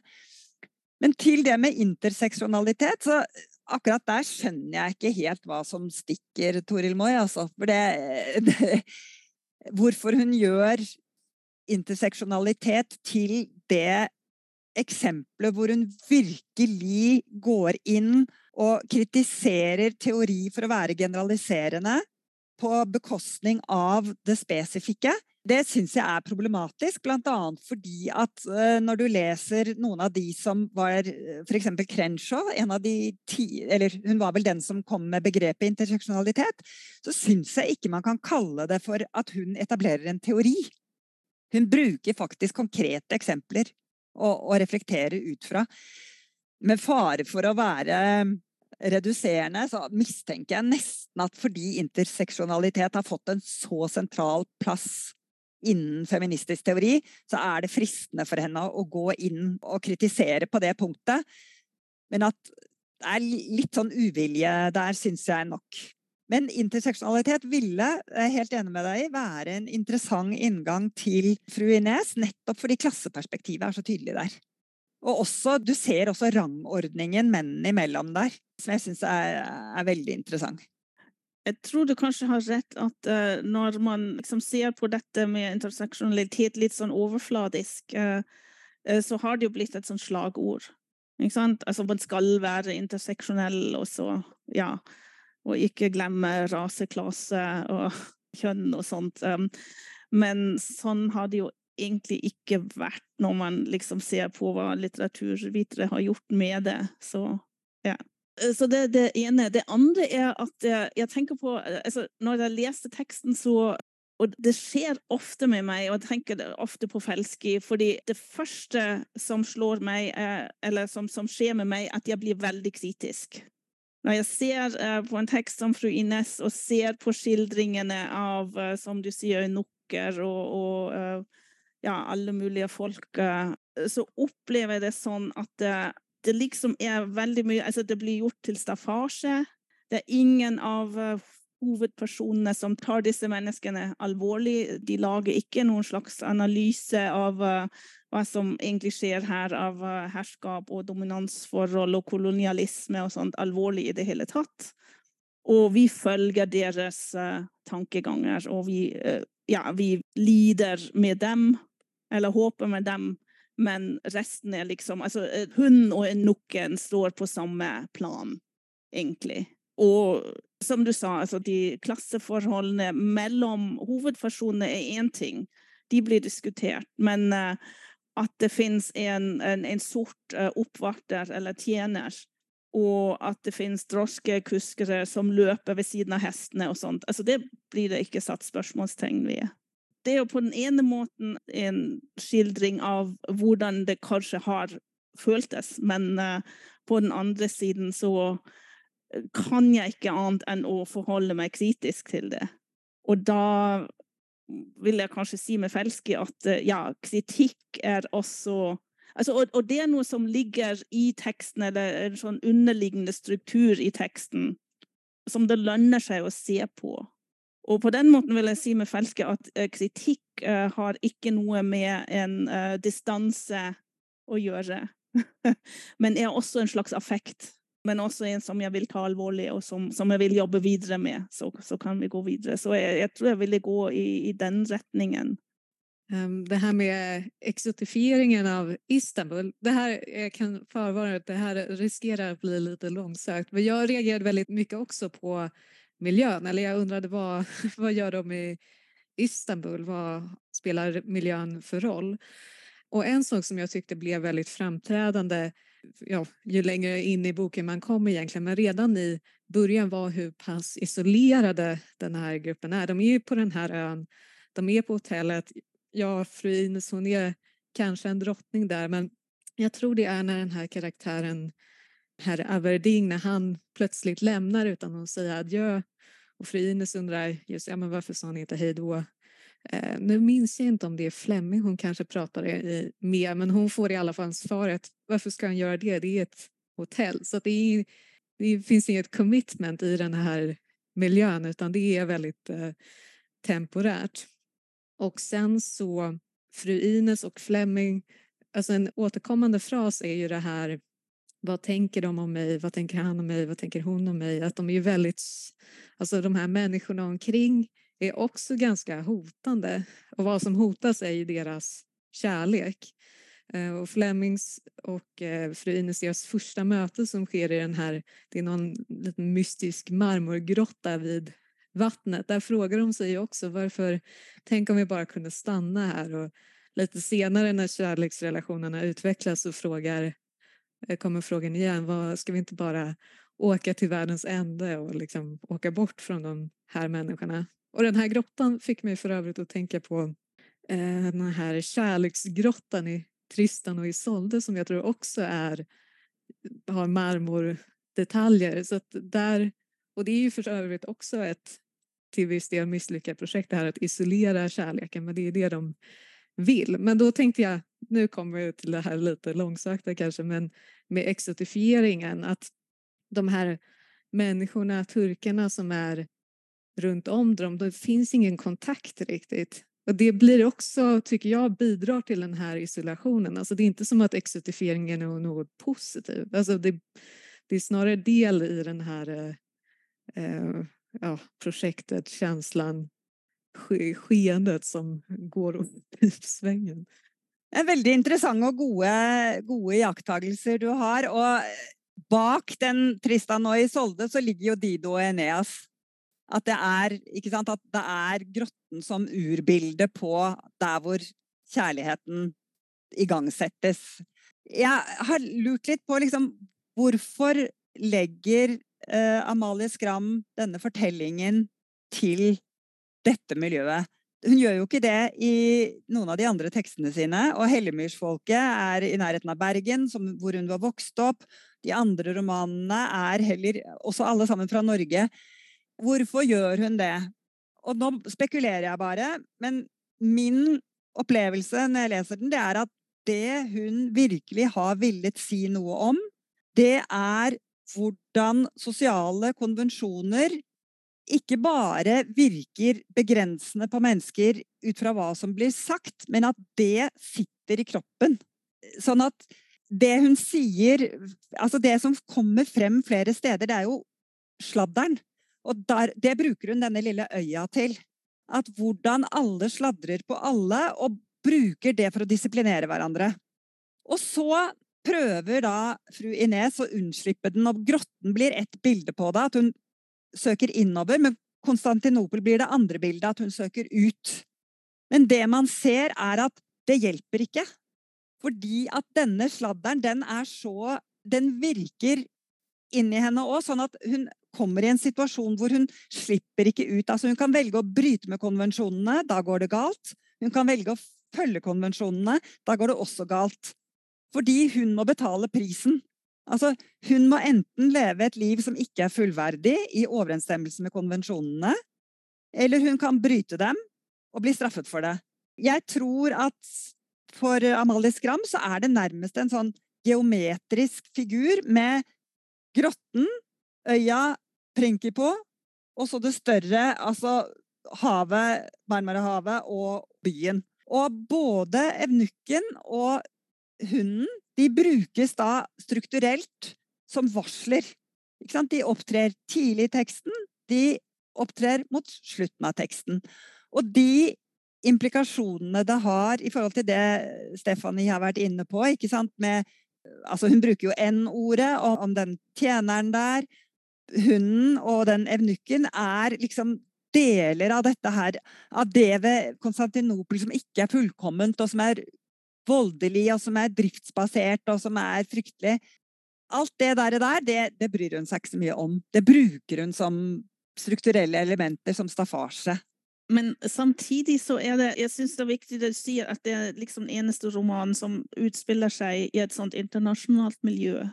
Altså, og det er det jo også. Fru Ines er ikke norsk. Det er ingen som er norske her i det hele tatt, faktisk. Og jeg har lurt veldig mye på hva det egentlig betyr, og vil si at hun har et sånt uh, internasjonalt europeisk uh, overklassemiljø her, uh, hvor det utspiller seg, og hvorfor hovedfiguren fru Ines er spansk og katolsk og hva det gjør. Du kommer tilbake til dette med det som Toril Moi sier om intensjon. Du sa at du spekulerer, men Toril Moi sier jo at uh, intensjon er noe som ligger i teksten. Altså, det er ikke noe som ligger i Skrams hode og så dumper ned i teksten, og vi må spekulere oss tilbake til det. Men eh, vi kan lese intensjonen av uh, noe ut av teksten, og da lurer jeg virkelig på altså, ja, hvorfor var det viktig at dette miljøet er internasjonalt? Altså, dette med isolasjonen er helt opplagt. Men vi kunne også tenke oss en liten øy i en norsk fjord eller noe sånt for å isolere folk. Men altså, denne sorten for isolasjon i akkurat denne delen av verden, og med disse hovedfigurene, altså spansk og svensk, pluss engelsk og noen andre, hva gjør det egentlig, og hva ligger bak det? Um, jeg har ikke noe umiddelbart svar, men jeg, jeg har en veldig stor følelse av at, at, det betyr noe. Altså, jeg har heller ikke noe svar, men det jeg har tenkt så langt, det er rett og slett at dette er veldig radikale tanker, og det er radikalt å skrive om dette. Og hun skriver denne teksten, den utkommer i 1891, som jo er veldig tett på hele sedelighetsdebatten. Det er bare noen få år etter at Bjørnson har holdt sitt foredrag. Sånn at det er mulig at det er å gjøre henne mindre dristig enn hun var. At hun var dristig, er det ikke tvil om. Men av en eller annen grunn da, så kanskje hun vil, følte større frihet ved å, å, legge det bort, og også gjennom den eksotifiseringen. Og akkurat når det gjelder fru Ines, det at hun er spansk, så tenker jeg at det har gjort det mulig for henne å gjøre henne til romersk-katolsk og gjøre henne til troende. Fordi at hun er jo innom kapellet der og sånn, så det, det, settes ikke spørsmålstegn ved om hun virkelig er, om hun er troende. Og det er jo en veldig god måte å vise hvor internalisert disse begrensningene som ligger på henne, er. Sånn at jeg leser dette nærmest som en tragedie. At det er umulig for fru Ines å leve et fullverdig liv hun, enten hun gjør det ene eller det andre, så er hun dømt til at det vil ende galt. Og at hun fremstilles jo som en person som nesten er forfulgt. Hvis den hunden som blir drept av flokken på slutten, er et bilde på henne i forhold til omgivelsene, så er det et ganske sterkt bilde på at hun har ikke en sjanse. Ja, det er helt innlysende. Og jeg tenker også litt, mens du snakket, så tenkte jeg litt på hvilke andre romaner eh, som ble skrevet på den tiden. Hvilke andre dristige romaner eller kvinneromaner har tenkt på, um, på Victoria Benedictsons uh, penger. Det er 1891, tror jeg også, eller 1890, det husker jeg ikke helt. Men uh, som har et lignende emne med liksom en kvinne som blir giftet uh, bort en eldre mann, og altså, alt det her med uh, sjokket rundt seksualiteten og sånn, som, som foregår der, men det går jo en helt annen retning. Og jeg tror, altså Grunnen for hvorfor jeg er så fascinert av denne fru Ines, er dette miljøet. Og eh, derfor så ja, Jeg tror det er derfor jeg henger fast ved det, fordi det, det setter den også av um, ja, kanskje på en positiv måte, selv om som jeg var så kritisk i begynnelsen, så, så forblir denne fascinasjonen. altså og dette spørsmålet hvorfor eh, altså det, det, er kanskje det som min egen why this, som Torim Noi spør, som da ja, kan føre til noe annet og mer. Og da en type eksotifisering til, som er uh, ganske interessant, men som det ikke gjøres mye ut av i, i teksten, altså det er jo von Ribbing, hennes mann, som det antydes av at har et harem i Konstantinopel. Og det antydes så vidt, og det sies veldig lite, men, men her kan man tenke seg pedofili, man kan tenke seg eh, homoseksualitet. Det antydes så vidt. Så det, det gir ikke rom for påstander, men at det er et Hva skal jeg si At det at dette foregår i Konstantinopel, muliggjør den type antydninger uten at hun behøver å si noe mer. Det er også en type eksotifisering som fra vårt ståsted er ganske betenkelig, men som åpenbart var mer gangbart på den tiden. da. Og det er jo også noe som interseksjonalitetsteori og queer studies har vært uh, i stand til å analysere og se på nærmere.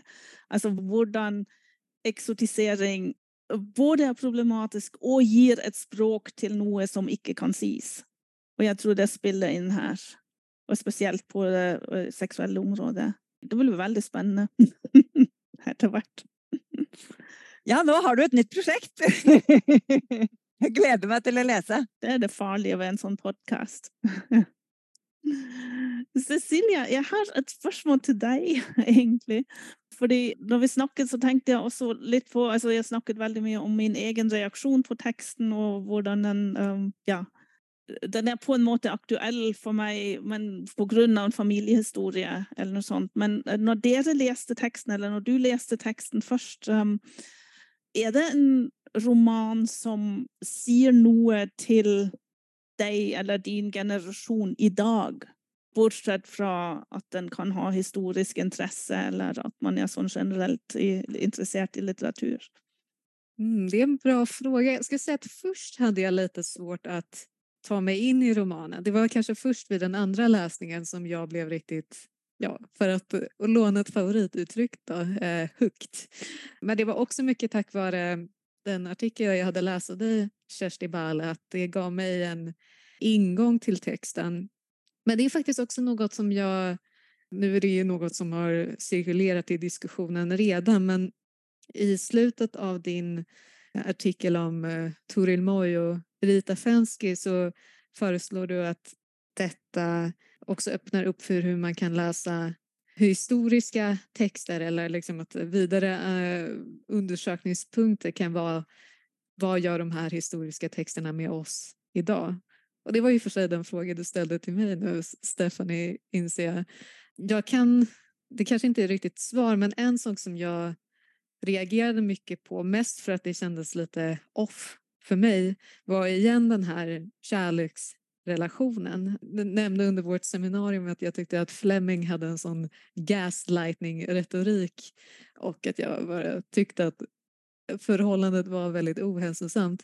Men sen tänker jag också på hur i deras första samtal så pratar de om ja, men, sin bakgrund, barndom och eh, där kommer väl den här lite deterministiska arv och miljö naturalism-tematiken så att säga fram att eh, det är inte så mycket karaktärerna kan göra i den här historien. Det kommer gå dåligt. Men sen, jag funderar lite på hur man såg på kärlek under den här tiden för att jag vill egentligen koppla ihop, alltså varken fru Ines eller Fleming har ju så stor har särskilt mycket kontroll över sina liv.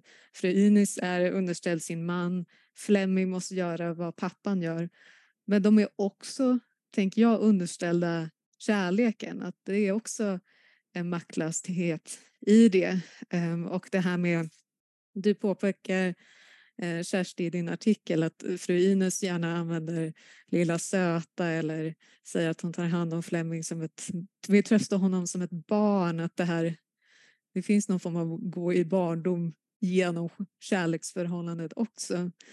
Men ja, alltså något som man kan relatera till idag eller som man reagerar på är för mig det här kärleksförhållandet och vad som jag tycker, ja, vad som jag tycker känner igen och vad som jag inte känner igen så att säga. Men om, om ni har något att säga om just kärleken under den här perioden eller kanske eh, Emilie Skrams allmenne kjærlighetssyn. det hadde jeg tykt var interessant. Jeg vet ikke om jeg er i stand til å svare deg. Jeg tror Nei, jeg tror jeg skal overlate ordet til deg, Stefanie, For jeg, jeg tror ikke jeg kan si noe om, et, om det allmenne kjærlighetssynet på den tiden. Kan du? Jeg kan prøve. Altså, om det allmenne kjærlighetssynet det ville være en sånn generalisering som jeg vil unngå med Moi. Men jeg tenker eh, at romanen bygger et sånt spenningsfelt. Altså, fru Ines er ute etter uh, kroppslig utfyllelse. Hun vil ha or orgasme. Hun vil oppleve orgasme. Det står ikke, men uh, det står. Og samtidig så er språket rundt seksualitet et språk som bruker kjærlighet, og som, som går tilbake til liksom gamle altså Allerede den gangen foreldede uh, forestillinger om romantisk kjærlighet. Og jeg tror at uh, både fru Ines og Flemming prøver å få dette til å uh, samstemme. Og teksten viser oss at det må gå helt galt. Jeg er helt enig med deg, Kjersti, at det er en tragedie, og at Men kanskje det er også en kjærlighetsspråkets tragedie. Og der kommer grotten inn igjen. Det er liksom det eldste symbolet for kjærlighet. Oppfylt kjærlighet. Men det fungerer ikke i det hele tatt. Og det har vi jo faktisk en tradisjon i norsk litteratur også. Når vi tenker på Camilla Colletts 'Amtmannens døtre', hvor en grotte er et, også et sånt sentralt symbol, eh, som også viser at dette med grotten som kjærlighetssted fungerer ikke lenger. Og det var 1850 allerede. Eller 1850-årene et eller annet sted. Så jeg tror at det omhandler uh, problemet med et kjærlighetsspråk, et romantisk kjærlighetsspråk som ikke fungerer, og som også leder til at disse figurene ikke kan oppleve noe som helst tilfredsstillende forhold. Verken i ekteskapet eller utenfor ekteskapet eller noe som helst. Og da øh, kan man kanskje til og med komme med det, tenke seg som Eva Ilouche eller noe sånt, som trekker det videre. Altså, hun ville sannsynligvis argumentere at, uh, ja, at det har vært mer forandring i det, men, um, men altså, at kjærlighetssynet er liksom knyttet til veldig mange andre forhold. Altså alle de, Kjersti, som du nevnte i begynnelsen. Et juridisk system, et uh, klassesystem osv. videre, Og, og er absolutt og helt uh, fullt ut utilstrekkelig til å ja, levendegjøre enten kjærlighet eller uh, ja, tilfredsstillelse. Så det vil være et sånt svar som kanskje ikke er tilfredsstillende heller. Men... Ja men totalt. Jag, jag ångrade min fråga här när jag insåg hur svår den är men sen fick jag ju ett jätte, jättefint svar. Tack så mycket. Jag tror för mig så handlar det väl så mycket om begär eller sexualitet som om kärlek. Att egentligen handlar det mest om sexualitet. Men det som jag var upptatt av da jag skrev den artikeln, det var att det vi ser i litteraturen på 1890-tallet, men som ikke blir tydelig i kulturen ellers før senere, det er at vi har en overgang fra at melankoli er en kulturell størrelse som er assosiert med dikterisk skaperkraft, og så blir det en psykiatrisk diagnose akkurat 1890-tallet er en sånn overgangsfase hvor den ene forestillingen er i ferd med å erstattes med den andre i litteraturen. Og akkurat relasjonen mellom kvinnelighet og mannlighet i forhold til den overgangen var, det som jeg, som jeg, var opptatt av. Sånn at jeg har kanskje sett meg litt blind på at det er en av de vesentlige tingene som kommer opp til overflaten i denne teksten det er hvordan det dikteriske er i ferd med å miste posisjon. Og hvordan det er i ferd med å devalueres i kulturen. Og du ser det uten at det er knyttet til melankoli, så ser du veldig ofte i litteraturen for øvrig fra denne perioden hvordan dikteren blir en, holdt på å si, en tufs. Altså blir en person som svekkes i sin livskraft på alle mulige måter akkurat det syns jeg er veldig interessant med disse tekstene fra 1890-tallet. At du kan faktisk se hva slags endring som er i ferd med å skje, og du, med, og du ser hvordan status er i ferd med å endre seg. Og det du ser i litteraturen fra denne perioden, er ofte liksom dette her med kunstnere som fremstilles som svake og feminine menn. Og det var vel egentlig det som var siktemålet mitt med artikkelen, at jeg ville synliggjøre den der strukturen og påpeke den overgangen som er i ferd med å skje. Nå vil jeg ha veldig lyst å, å, snakke litt mer om det gjør en forskjell mellom uh, altså, at forfatteren er kvinne. Fordi jeg har skrevet om disse melankolske diktere i krise i romaner av menn. Og jeg tror nok at det er den samme konstellasjonen, men utgangspunktet er så forskjellig, fordi menn, diktende menn har noe å tape diktende kvinner eh, har eh, Enten har de allerede tapt, eller de har noe å vinne.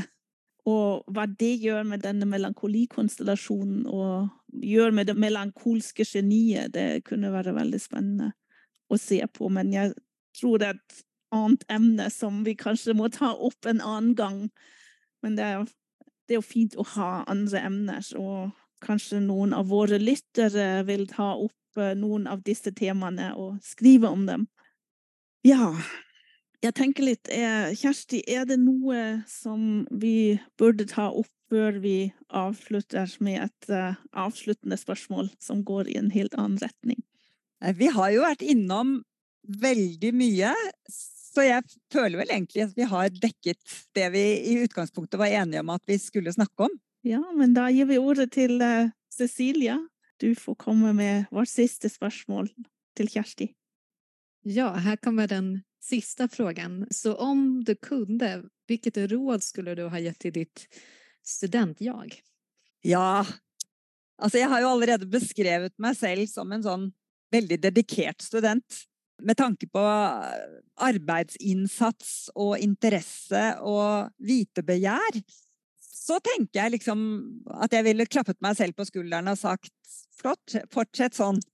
Men det jeg ser at jeg hadde hatt stor nytte av, det var også å komme meg ut som utvekslingsstudent, eller rett og slett å ha et lengre utenlandsopphold. For jeg tror det var du, Cecilia, som nevnte dette her med din egen erfaring av hvordan det hjemlige fremstår i et annet lys når du betrakter det utenfra. Og akkurat den erfaringen tror jeg at jeg og alle andre hadde hatt godt av. Både det der å se hvordan ting fungerer andre steder, det å lære språk bedre, og også det å få distanse til det hjemlige og bli litt mer oppmerksom på både styrker og svakheter ved det hjemlige og den hjemlige litteraturen. Det å kunne sette det, den hjemlige litteraturen i kontekst med annen litteratur. Jeg tok I sin tid jeg, skrev jeg om, om antikken da jeg var, var student og ble slått av de store forskjellene når du vandrer nordover i Europa. Både hvilken periode romantikken slår inn, og hvilke ulike tapninger den får i de forskjellige geografiske områdene. Som er et godt eksempel på hvor store fordeler man kan ha av å, å se på ting i et mer internasjonalt perspektiv. Da. Så jeg tror det ville vært det viktigste rådet til meg selv. Det var liksom kom deg ut! Ikke bli værende hjemme! Tusen takk, Kjersti. Ja, kom deg ut. Og det har vi jo egentlig gjort med fru Ines. Kommet oss ut av det nordiske, om ikke helt. Og vi har kommet oss ut av uh, en bare norsk eller nordisk diskusjon i og med at vi har uh, diskutert postkritikken, men så har vi tatt det tilbake. Så det gjenstår bare å si tusen, tusen takk til deg, Kjersti, at du hjalp oss uh, gjennom dette ofte vanskelige som vi har slitt med et helt semester. Og ja, det var uh, veldig givende og nyttig og morsomt å snakke med deg. Tusen takk. Tusen takk for meg òg. Det har vært veldig hyggelig og morsomt å snakke med dere. Og eh, dere har gitt meg nye perspektiver på, på det jeg har jobbet med. Så det, tusen takk til dere også.